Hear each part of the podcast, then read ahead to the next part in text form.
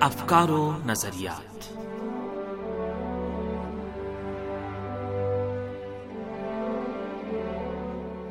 آپ عزیز سامعین خدمت میں تہا شمیم اور مریم زہرا کا سلام عرض ہے۔ پروگرام افکار نظریات کے ساتھ حاضر ہیں۔ امید ہے کہ پروگرام بھی آپ سب کی توجہ کا باعث بنے گا۔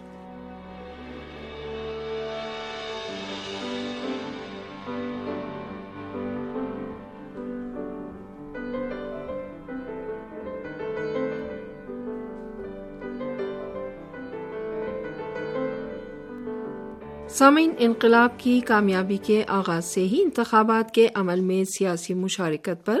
آئین کے دائرے میں ایک اہم اور پائیدار اصول کی حیثیت سے اسلامی جمہوری نظام میں توجہ دی گئی ہے۔ اسی بنیاد پر ایران میں گزشتہ چالیس برسوں کے دوران سیاسی، اجتماعی اور انقلابی اقدار کے تحفظ کے لحاظ سے انتخابات کے منظم انعقاد پر ہمیشہ ایک اہم عمر کے طور پر حکام نے تاکید کی ہے۔ ایران کے خلاف عراق کی مسلط کردہ آٹھ سالہ جنگ کے سخت دور میں کہ جب ایران کے شہر دشمن کے میزائل حملوں اور بمباری کی آماج گاہ بنے ہوئے تھے، ان برسوں میں بھی انتخابات کے منظم طور پر منعقد ہونے سے اس امر کی نشاندہی ہوتی ہے کہ انتخابات میں وسیع پیمانے پر عوام کی شرکت کسی بھی حال میں رکی یا بند نہیں ہوئی ہے، بلکہ عوام نے ہر صورت میں اپنا حق رائے دہی استعمال کیا ہے۔ سامن آٹھ سالہ مسلط کردہ جنگ کے زمانے میں سولہ سے زائد صوبوں میں دو ہزار چھ سو چھہتر شہر اور گاؤں جنگی حالات سے دوچار تھے۔ لیکن عوام کی سیاسی مشارکت کی جو انتخابات میں عوام کی شرکت کا اہم عنصر ہے، اس میں کوئی کمی آنے نہیں پائی اور لوگوں نے مختلف رجحانات اور خاص طور پر سیاسی رجحان کے ساتھ انتخابات میں شرکت کے لیے ایک لمحہ بھی تعمل نہیں کیا اور تمام انتخابات میں بڑھ چڑھ کر حصہ لیا۔ مثال طور پر اس سلسلے میں دوسرے دور کے صدارتی انتخابات کی جانب اشارہ کیا جا سکتا ہے کہ اس زمانے میں ملک کے چار صوبے مسلط کردہ جنگ کی لپیٹ میں تھے۔ تیسرے دور کے صدارتی انتخابات میں بھی کہ جو دوسرے دور کے صدارتی انتخابات کے تین ماہ سے بھی کم عرصے میں اس وقت کے صدر شہید رجائی کی شہادت کے بعد منعقد ہوئے، عوام نے چوہتر اشاریہ انسٹھ فیصد ووٹ کاسٹ کیے۔ ان برسوں میں گیارہ انتخابات منعقد ہوئے ہیں کہ جن میں انقلاب کے وقت سے لے کر اب تک پچاس فیصد ووٹنگ ہوئی، لیکن بعض مواقع پر یہ شرکت نمایاں رہی اور ستر فیصد سے بھی زیادہ لوگوں نے انتخابات میں شرکت کی۔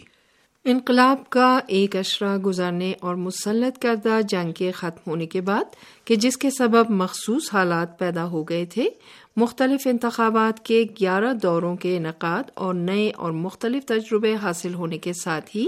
کہ جس کا اس سے قبل ماضی میں ریکارڈ نہیں ملتا ہے، لوگوں کے انتخابی طرز عمل میں ایک نیا رجحان پایا گیا۔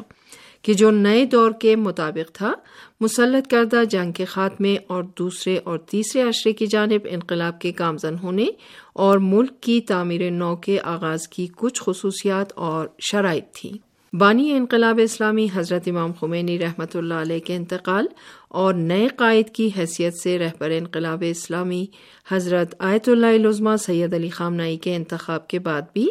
الیکشن کے مسئلے پر بدستور خصوصی توجہ دی گئی اور اس پر تاکید کی گئی۔ اس دور میں ملک میں سیاست کے فروغ پانے کے ساتھ ہی میڈیا کی کوالٹی اور کوانٹٹی میں بہتری آئی اور سیاسی پارٹیوں کی تشکیل اور ان کی سرگرمیوں کے اضافے کے ساتھ ہی سیاسی دھڑوں کے درمیان سیاسی رقابت بھی بہت بڑھ گئی، جو انتخابی مہم میں منعقد ہوئی۔ اس دوران سیاسی پارٹیوں اور دھڑوں نے مختلف رجحانات کے ساتھ اپنے وجود کا اعلان کرتے ہوئے ملک کو چلانے میں اپنا کردار ادا کیا۔ سیاسی پارٹیوں اور دھڑوں کے پروگرام اور نعروں کا عوام نے خیر مقدم کیا اور سیاسی دھڑوں کو اپنے وجود کے اظہار کا موقع دیا تاکہ وہ اپنے نعروں کو عملی جامہ پہنانے کے ساتھ ہی معاشرے کا اعتماد حاصل کرنے میں بہتر پوزیشن حاصل کریں۔ سیاسی رقابتیں اس حد تک بڑھ گئیں کہ ملک کی دو اہم سیاسی پارٹیوں یعنی اصول گرا اور اصلاح طلب کے درمیان جاری سخت رقابت کے ساتھ ہی مختلف دھڑوں کے اندر بھی مقابلہ آرائی شروع ہو گئی۔ اس دوران صدارتی انتخابات کے پانچ ادوار میں عوام کی شرکت کی اوسطن شرح سے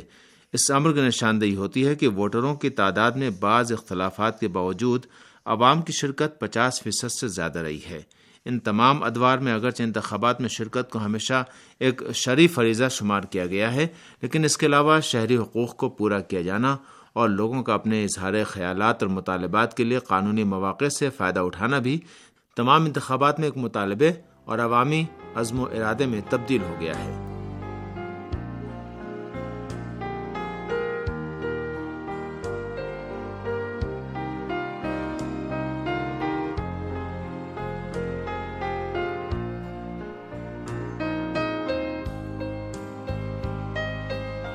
سامعین، اس وقت گاؤں میں میں انقلاب یا انقلاب کے دوسرے قدم میں ملکی آبادی میں تبدیلی اور سیاسی مشارکت میں جوانوں کے کردار سے پتہ چلتا ہے کہ یہ متحرک طبقہ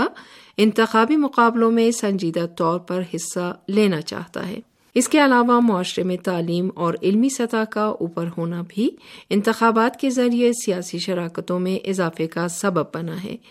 سیاسی مسائل کے ماہر اور صحافی مہدی محمدی انقلابی نظام سازی کے پہلو سے تجزیہ و تفسیر کرتے ہوئے لکھتے ہیں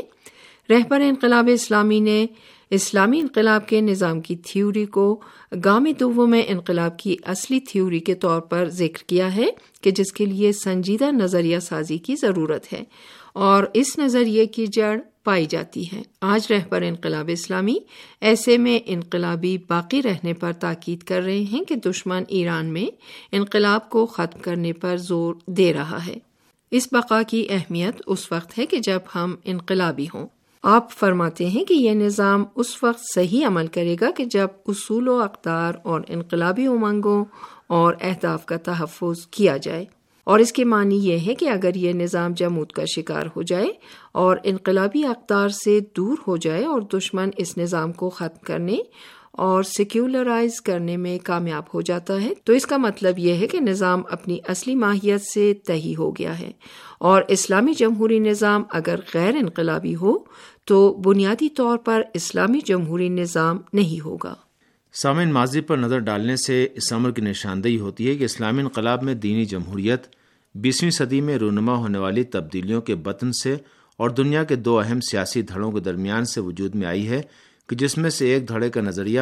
مغربی جمہوریت کے آزاد خیال سیاسی نظام کا تابع تھا اور دوسرا کمیونسٹ اور مارکسسٹ نظاموں کے ماڈل کا پیروکار تھا۔ ان دو طاقتور دھڑوں کے درمیان سے عبور کرنا بہت زیادہ دشوار کام تھا، لیکن اسلامی جمہوریہ ایران نے اس وقت دنیا کی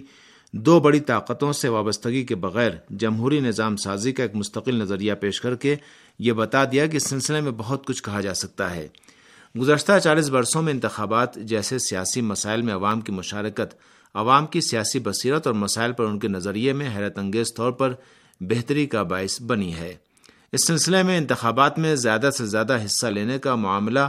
اسٹریٹجک اہمیت اختیار کر گیا ہے کیونکہ یہ اسلامی جمہوریہ کے جواز اور استحکام کی بنیاد ہے۔ اسی سبب سے دشمنوں کی ہمیشہ یہ کوشش رہی ہے کہ انتخابات میں عوام کی شرکت کو کم رنگ اور ہلکا ظاہر کریں۔ اور لوگوں کو غفلت میں رکھیں۔ اسی سبب سے گام دوم سے موسوم اہم بیان میں دشمن کے منصوبے کو سمجھنے کی ضرورت پر بہت زیادہ تاکید کی گئی ہے۔ ان تاکیدوں سے یہ واضح ہو جاتا ہے کہ دشمن سے غفلت دشمن کی ایک اسٹریٹجی ہے۔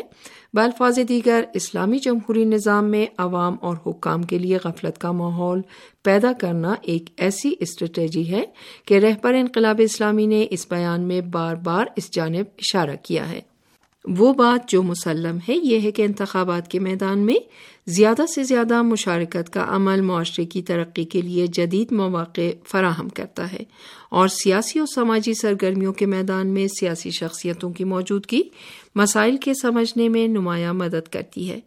نتیجے میں، اس عمل سے مداخلتوں اور سازشوں کے مقابلے میں قوموں کی استقامت و مزاحمت کو قوت حاصل ہوتی ہے۔ سامن اسلامی انقلاب اپنے پہلے قدم میں عوامی جمہوری نظام کا بے مثال آئیڈیل پیش کر کے دنیا کے انتخابات کے شعبوں میں معاشرے کے سیاسی فہم و شعور میں اضافے کا باعث بنا اور اس وقت دوسرا قدم زیادہ اہمیت کا حامل ہے۔ رہبر انقلاب اسلامی نے اسلامی جمہوری نظام کو بہترین، مناسب ترین اور مفید ترین حکومتی روش قرار دیا ہے اور اس سلسلے میں تاکید فرمائی ہے کہ دینی جمہوری نظام اسلامی نظام کے حکمرانوں کی اپنے فرائض سے آگاہی کے لیے بہترین آئیڈیل ہے۔ اس وقت گام دوم انقلاب، کی جسے رہبر انقلاب اسلامی نے اسلامی تمدن سازی کا دور کہا ہے، پارلیمنٹ بھی تمدن ساز تشکیل پانا چاہیے۔ سامعین، اس امید کے ساتھ کہ آپ کو ہمارا پروگرام پسند آیا ہوگا۔ اگلے پروگرام تک کے لیے ہمیں اجازت دیجیے خدا حافظ۔